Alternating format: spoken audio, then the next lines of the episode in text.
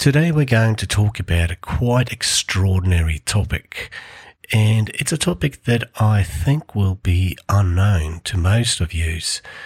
In making a history podcast, you know, it's easy to do the same topics over and over again, like the French Revolution or the Roman Republic or something like that. And while I love those topics, I wanted to try something a little bit different this time around. Some might not even want to call this history, but more in the realms of science, but I would disagree though. We're going to speak about an event that really affected thousands and thousands of people just like you and me. It might also have dramatically changed the trajectory of all of humankind as you know, our planet is ever changing.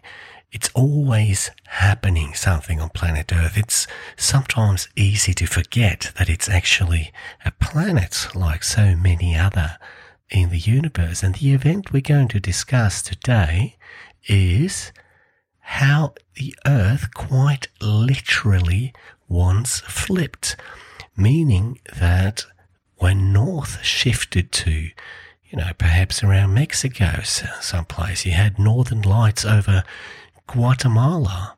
The south vanished east somewhere. And you think I'm just talking gibberish now, but I'm not. We're going to talk about how something over 41,000 years ago greatly affected humankind.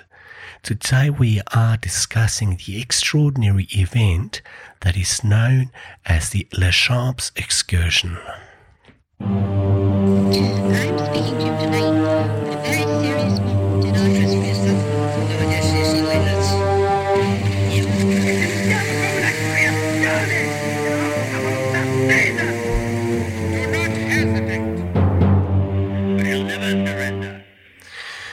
before you think that I've gone completely insane, I just want to repeat that this is going to be a podcast episode about human history, not about scientific theory. So rest at ease. Um, but before we really start talking about humans at this time, I just need to explain this little bit wackiness in what I just said and this wackiness that is this so-called Champs excursion. Uh, so just that you understand the sort of basics where I'm coming from here. The first thing we need to understand is the difference between magnetic poles and geographic poles on our planet. Those are not the same. Geographic poles is uh, basically where the the axis is that the Earth is rotating around. They are physically permanent places on our planet uh, the South Pole, I think, has a bit of a flag on it, and the North Pole, well, you can't put a flag on it basically because it's it's ice there and it's water underneath. But this is a set place geographically. It is not the same as the magnetic North and South Pole because the magnetic North Pole, just to use North as an example, it's actually ever changing when you are using a compass, the compass needle will react to the Earth's magnetism and point you towards the magnetic north. At the current time of recording, the magnetic North Pole is quite far away from the geographic North Pole. It's actually somewhere far, far north in Canada. The magnetic North Pole is moving between 10 and 40 kilometers a year. So Earth is basically like a huge bar magnet with two opposite poles. So this is the one thing that we need to keep in mind. Secondly, what we're talking about here is something that in scientific lingo is called geomagnetic field reversions and they happen from time to time and they sound almost, you know, crazy that something can, can really happen. uh, and just means that basically the magnetic poles are just going ballistic. They're just moving about much, much further than they should. So the distance from the magnetic North Pole to the physical or the sort of geographical North Pole can be huge. And that is why we, at this point in time, roughly 41, 42,000 years ago, has this really, really strange event. And you get northern lights around the equator. Uh, and there's a lot of, lot of other huge, huge consequences also related to this that we will get into quite soon. What is interesting about this, uh, that's called the Laschamps effect, is that it happened, like we said, 41 to 42,000 years ago, but it happened in a time where humans were really well developed. And we are getting more and more research done, both when it comes to, to humans and human history at this time, but also um, these sort of geomagnetic shifts. So also a little bit of a caveat there's so much going on in the fields of, of research and science in so many areas at the moment that the things are changing quite rapidly just so you know uh, so there will definitely be more research coming here very soon but i'm not into this because of the sort of planetary strangeness of this i'm into this because how it affects humans so, if we're going to talk about humans for a while and human history, I think we need to start by killing off the caveman myth. You know, if, if you think about people living 40, 50,000 years from now, I mean, we don't really have any idea of, of how those people lived, how they interacted, who they were. We basically tend to look at them as some sort of Stone Age brutes kind of thing. You know, you see in the movie One Night at the Museum, you know, you have this kind of Stone Age people there. When they come to life, they're just jumping around with rocks and clubs. That's basically how we tend to, to see people in what we sometimes call prehistory. I really hate the term prehistory because I think it speaks more about our ignorance more than anything else, to be honest. The reason why we call it prehistory is, I suppose, that we don't really know anything about this period, or we used to know very little. You know, the fog of history is there for us, and, you know, we've just been blind to what has happened. And why we are blind is basically because we don't have writing. When writing comes along, it's basically like somebody is turning on the historical light, and all of a sudden, we can see what people's names were, what they were doing, what they were working with, and so forth. But of course, I mean, this didn't, you know, all of a sudden humans started being humans, bam, once you once you sort of discovered writing. I mean, obviously, people coming right before that, you know, were very similar to the people that that started writing. Writing, by the way, as you might know, it's roughly, let's say, 5,000 years ago. Uh, we're talking about the civilizations around Mesopotamia and or Egypt, depending on who you asked. That's where writing first emerged. Normally Sumeria, Sumer is, is mentioned. Anyways, it's not like the people living, you know, 4000 BC were, you know, super stupid or that different from those that all of a sudden could write these super sophisticated things.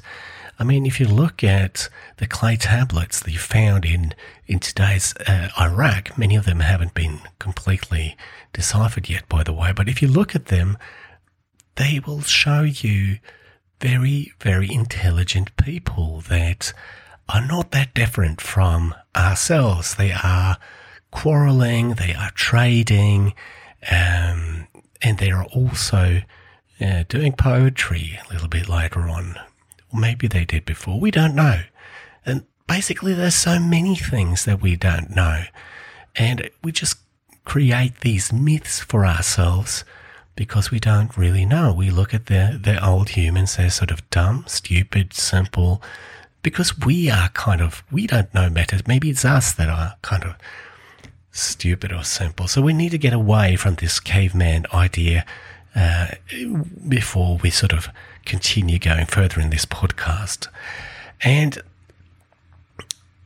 and there's so much going on here. We'll get into it, but I think there's a huge, huge scientific shift when it comes to to, to history because there are new archaeological techniques that are all of a sudden just basically changing everything we thought we knew about this theory. In the last 10, 15 years, there has been so many, many changes that I would dare say that if you pick up a history book 20 or 30 years old uh, and reading in that about humankind for over 6,000 years ago, it wouldn't be very useful.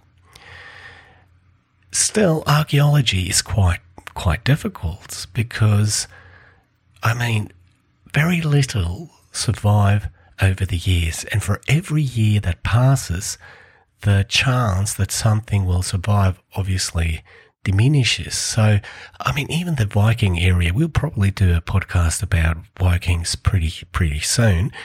But even in the Viking area, just thousand years ago, which is you know quote unquote recent, we actually don't have, you know, so many physical things that have just disappeared because they were made of wood or textile.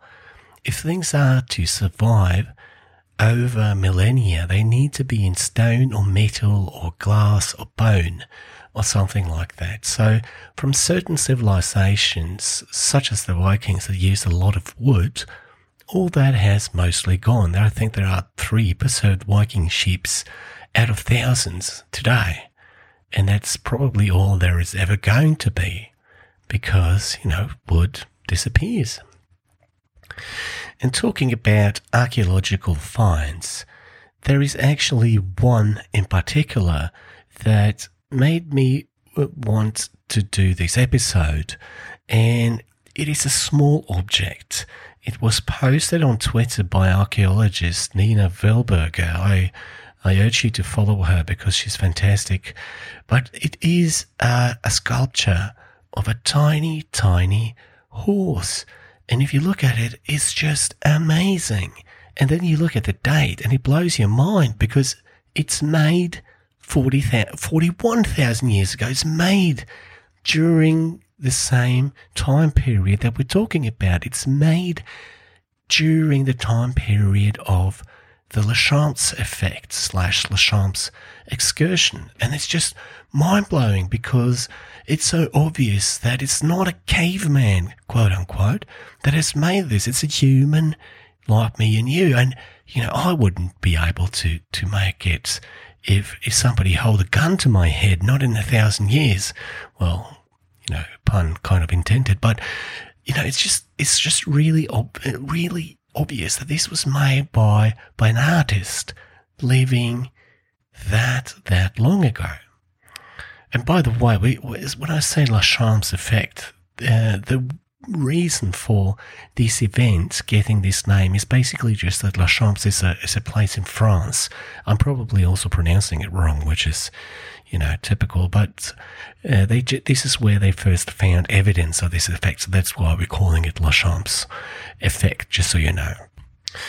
So if we look at human evolution as a whole, it's a story that lasts for about 700,000 years.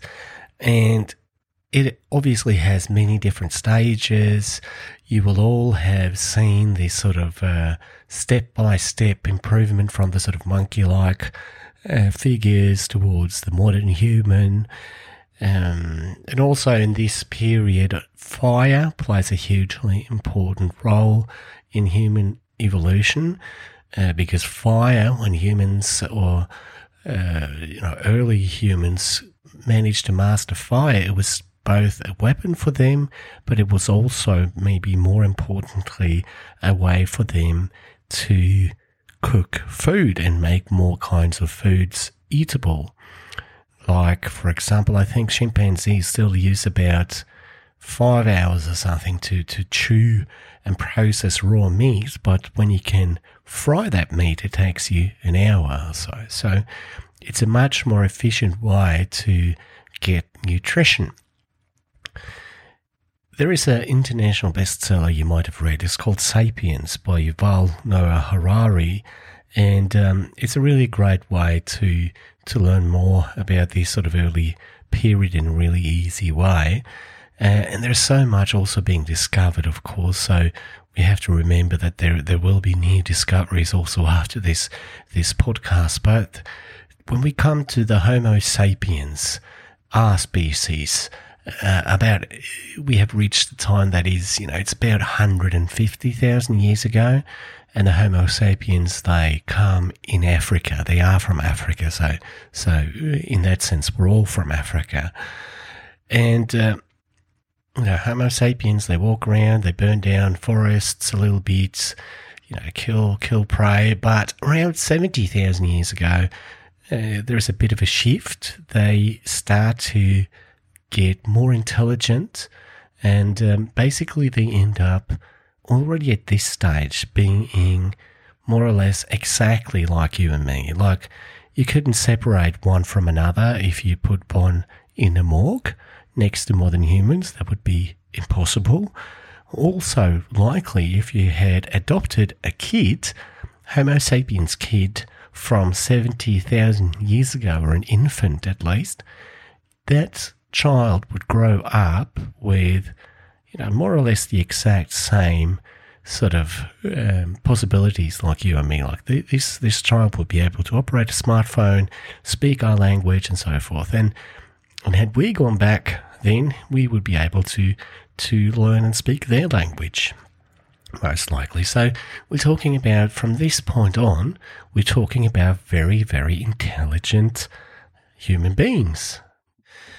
And we're talking about Homo sapiens. And of course, we also need to mention Neanderthals because actually, Neanderthals are a crucial part of this episode's narrative. So let's just talk a little bit about the Neanderthals and who they were compared to the Homo sapiens. So basically, the Homo sapiens, they came from Africa. The Neanderthals, they stayed in Europe and Asia.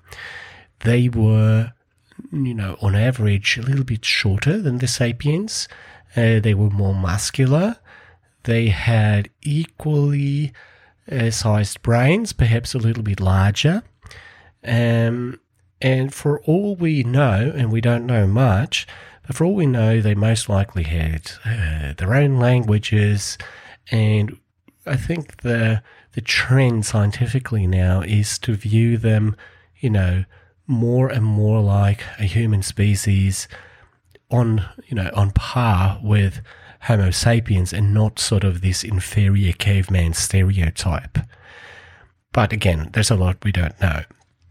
We do know for quite certain that they had clothes, that they that they used animal skins and, and, and, and such for clothing. Uh, they obviously had tools, quite advanced tools. They buried their dead there are certain signs that they might have had uh, forms of religion, but we don't know. It's really hard, like we said, because we're talking about, you know, 40, 50, 60,000 years ago. Very, very little, of course, survives. And you need to be, you know, really know what you're doing uh, in order to, to make discoveries. But uh, Neanderthal studies, if we can call it that, still has you know, really, really changed uh, a lot over the last few years. It was a bit of a bombshell, actually, because you managed to sort of break down the genome of the Neanderthals. And uh, before they did, there had been this sort of theory, or been several theories, because, you know, what happened to the Neanderthals? Why did they go away? Well, somebody talks about the Homo sapiens killing them. Uh, some talk about them just basically blending in with the sapiens, that they never really died out. Some would say that there are environmental uh, disasters or reasons for them uh, dying out. We don't know, but they did interbreed a little bit, which is not ideal, which might also uh, point towards that there might not have been that many other Neanderthals for them to, to mate with uh, and get children with. Um, we we don't know. But then we had this breakthrough. I think it was in 2010 when you basically managed to to to find this Neanderthal DNA, and boom, all people actually, at least outside of Africa, do have some Neanderthal DNA in them.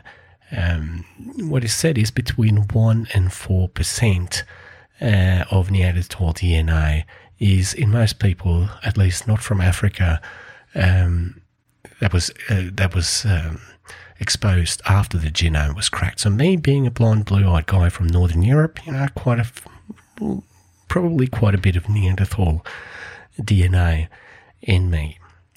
Also, when we talk about this, you know, I know this can get a little bit controversial, so please don't misinterpret anything that I'm I'm saying. I'm just quoting the uh, the recent findings, and none of these should in any ways be used in sort of any sort of racial or discriminatory way. Just to have said that, um, but it's it's really really interesting what happens to the Neanderthals. They might have had brighter skin and lighter hair than the Homo sapiens from Africa. We we don't know. There's so much we don't know. And a funny, actually funny little bit of detail with the Neanderthals is that they did some research on their voice boxes, and they um, scientists uh, think that you know they did not have the same vocal range at all as the Homo sapiens did, uh, but they have uh, had a vocal range big enough to have uh, just their sophisticated languages. But what is funny is that because of the positioning of those voice boxes, that meant that these rather short, clumpy, muscular figures would have really bright voices. So just imagine they're sort of really beefed little short guy just talking to you like this. And just it cracks me up a little bit anyway. So you have this discovery that we have Neanderthal DNA in us and um, this would, of course, support the theory of interbreeding because since we have uh, Neanderthal DNA, that means you know there has been crossbreeding, there has been offspring made between sapiens and Neanderthals, and more importantly, their offspring are also capable of producing more offspring, which is not always the case when you know you have different races mating. For example, you you know horses and donkeys can have babies, but the babies can't get babies themselves. So basically, Neanderthals and Homo sapiens are much more alike, or more alike, it seems, than horses and donkeys.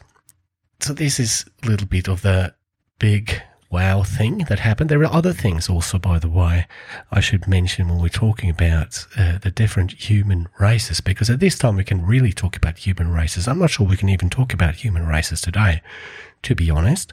But back then you had Neanderthals and Homo sapiens, you know, quite distinct different human races. You also have some, uh, something called Denisovans and, um, basically we don't know too much about these these people either. They might have lived, you know, roughly around the same time. And um, but what is also interesting to see is that managing also to look into uh, the genome of these people with the same scientific methods also show that a lot of people from especially Southeastern Asia have a lot of Denisovan DNA in them.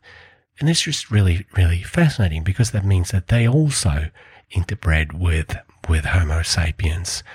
And speaking about this DNA, and like I said, don't get it too caught up in this, like what is best or not best, because we're all we're all humans in the end. But um, there are some positives and some negatives uh, having these various DNA factors. For example, in the COVID pandemic, the uh, they found that some sort of Neanderthal DNA gave better protection, but you know, yet then again, I just as recently as uh, this day of recording read another article that uh, some sort of uh, Neanderthal DNA was negative when it came to reacting positively to certain medications. So, you know, we're all a little bit of this or a little bit of that.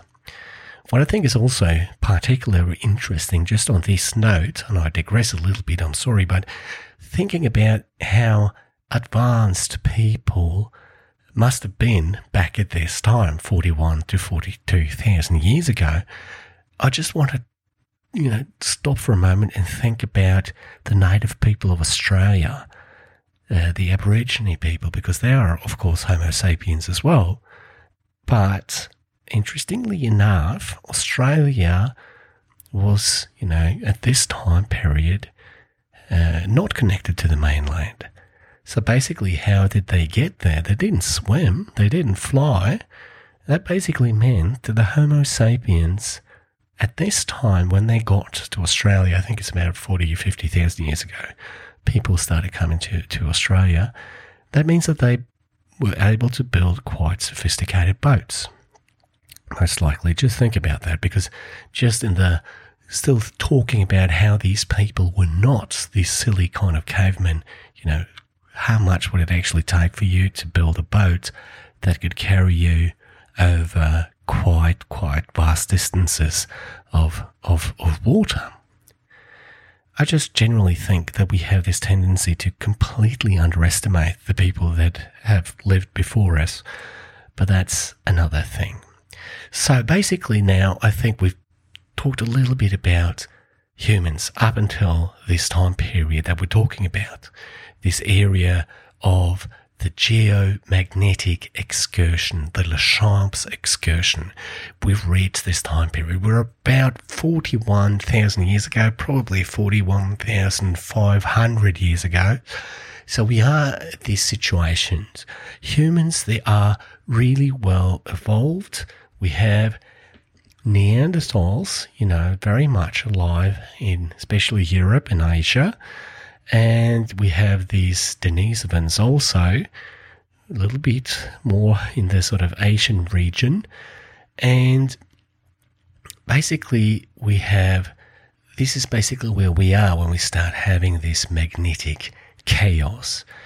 To quote a researcher of one of the most important recent studies, he says, quote, it probably would have seemed like the end of days, said Professor Chris Turney of the University of New South Wales.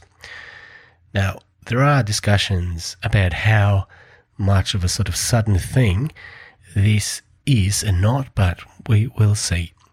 So, what people think happens when it comes to these electromagnetic or geomagnetic, sorry, excursions is that something that is surrounding our Earth is electromagnetic fields, and that these fields are weakened by this excursion. So basically, what that means is that when our planet goes, you know, gets really confused and can't sort of figure out where north is and where south is and just gets everything is everywhere, the natural electromagnetic field that surrounds planet Earth is basically more or less vanishing.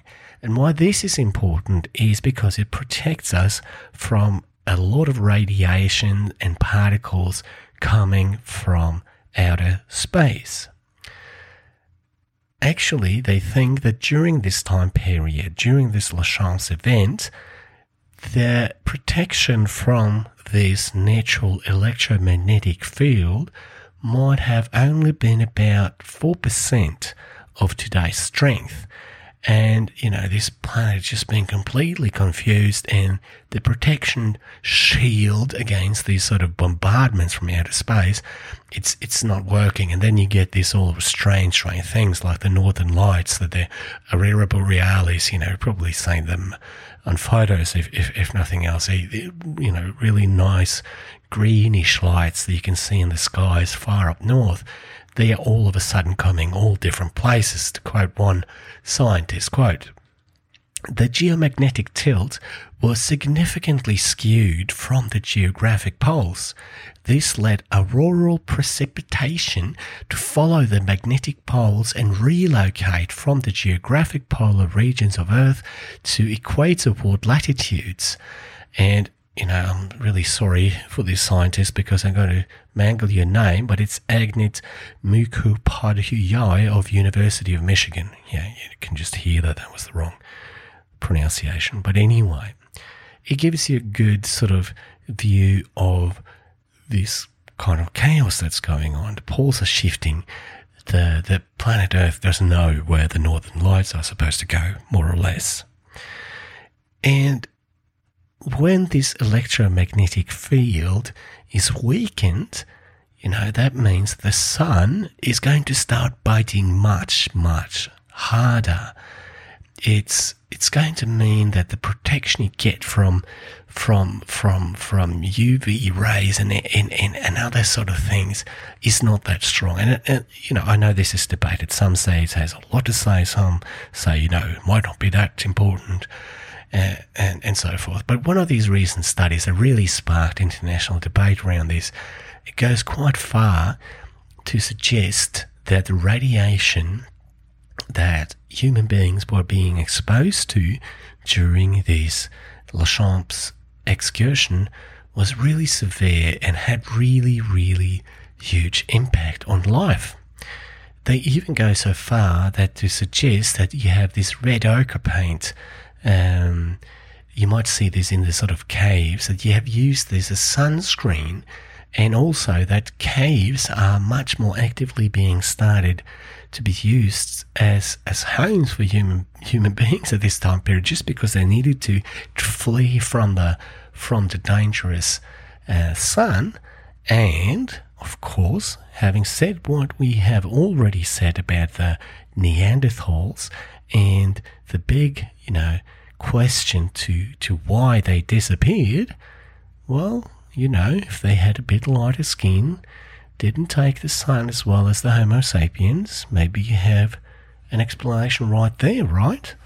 So it's probably not one or the other, but it's a quite interesting thought that this phenomenon might have played a role when it comes to the extinction of Neanderthals.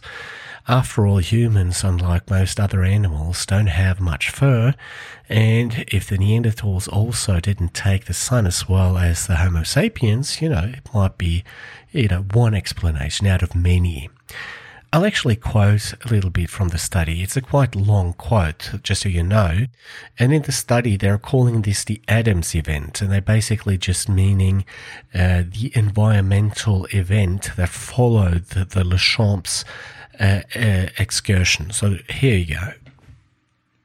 Quote The implications of this study are considerable. For instance, the Adams event is very close in timing to the globally widespread appearance and increase in figurative cave art, red ochre handprints, and changing use of caves.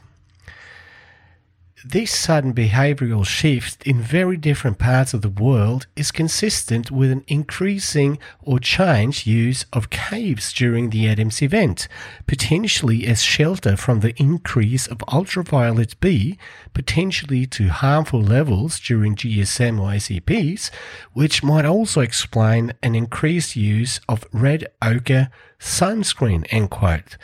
So just they're using a bit of scientific sort of lingo here. You can look up the study yourself if you like, but it's quite interesting that they think that red ochre was actually sunscreen, that they used that to protect themselves.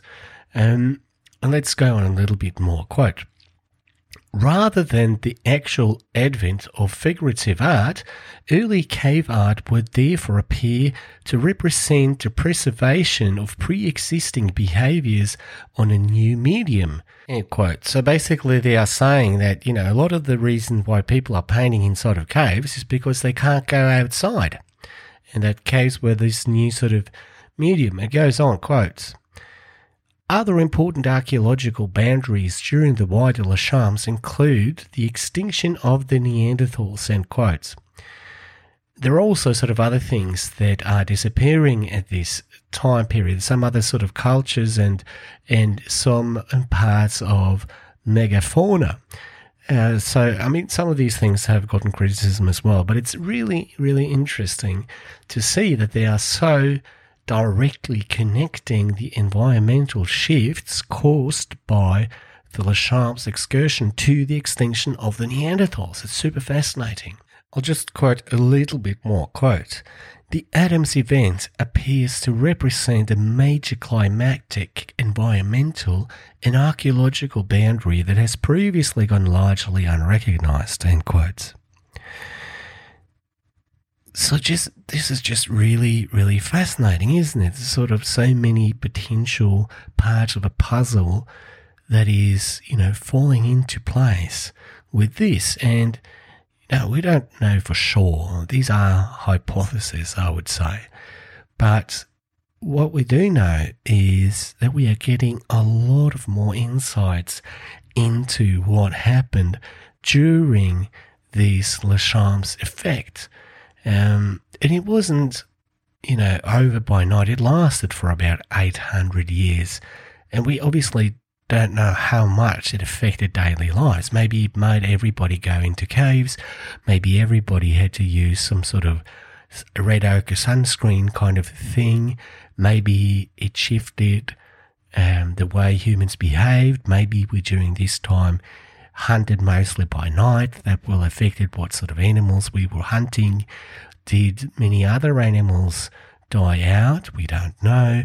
And that has been some of the criticism, by the way, that we can't, you know, directly say that other sort of animals uh, have died out. That there is a link with between mass extinction and and this phenomenon. We don't know, to be honest.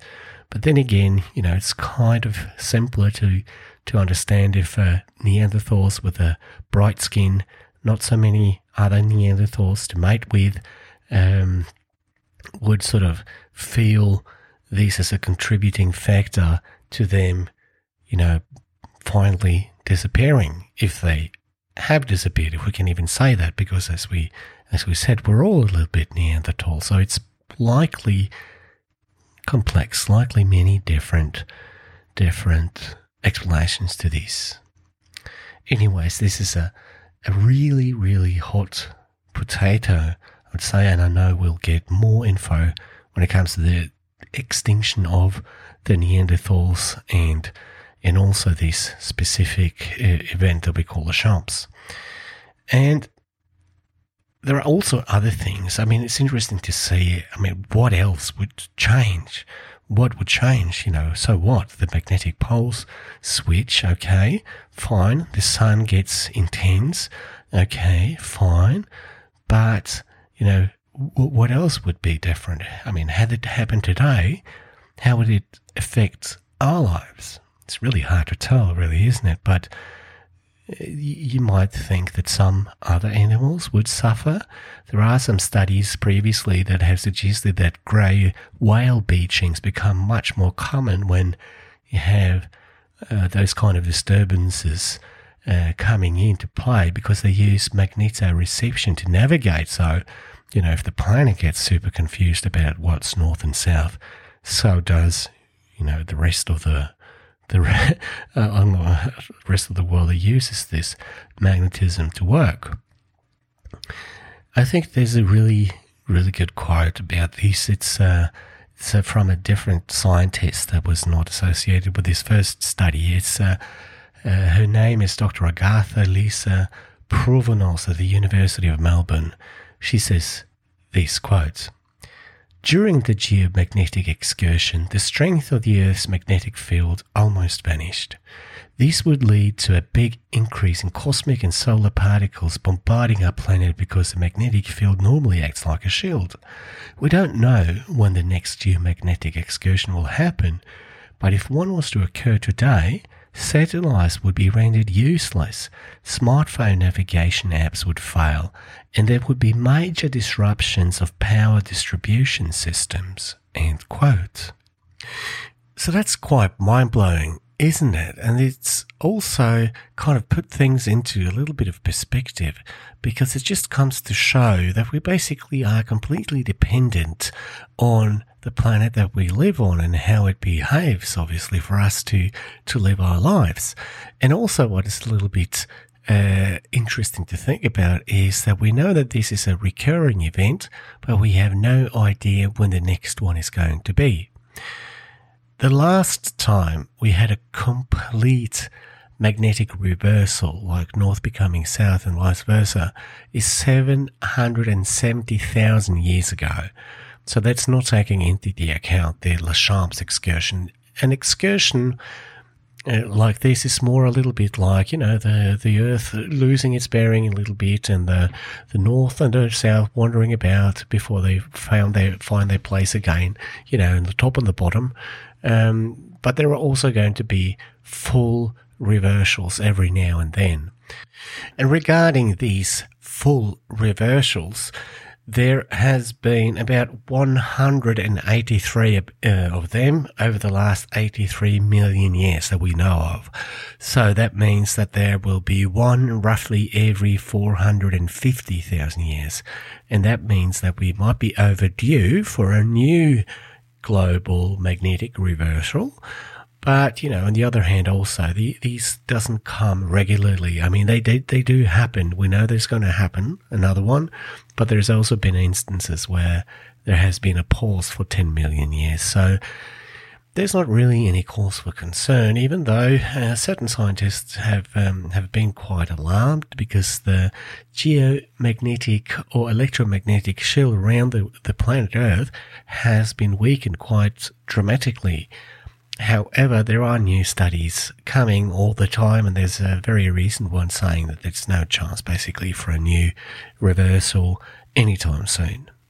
The bottom line is that there is still so much to explore when it comes to both these geomagnetic shifts and also just human history in general when it comes to this time period like I said, when it comes to the area before writing, we are basically in the dark, but new scientific methods are continuously giving us new insights into how people lived. And I think if there's something that we can be really certain about, it is that people, even though they lived 10, 20, 30, 40,000 years ago were not as primitive as we sometimes tend to think. We know that evolution does not happen that quickly. 40,000 years in a perspective of evolution is not much. So when we're talking about this time period, we have to remember that these are thinking human beings just like us. They will have had emotions, they would have felt hate, anger, love, compassion. So just try to imagine how it must have felt like to be alive when the earth starts changing for no apparent reason. Just like that. What is clear though is that this is an area that we are rapidly learning more about. So there will be much, much more discoveries to come so just continue to watch this space. I'm speaking to you tonight with a very serious and dangerous business.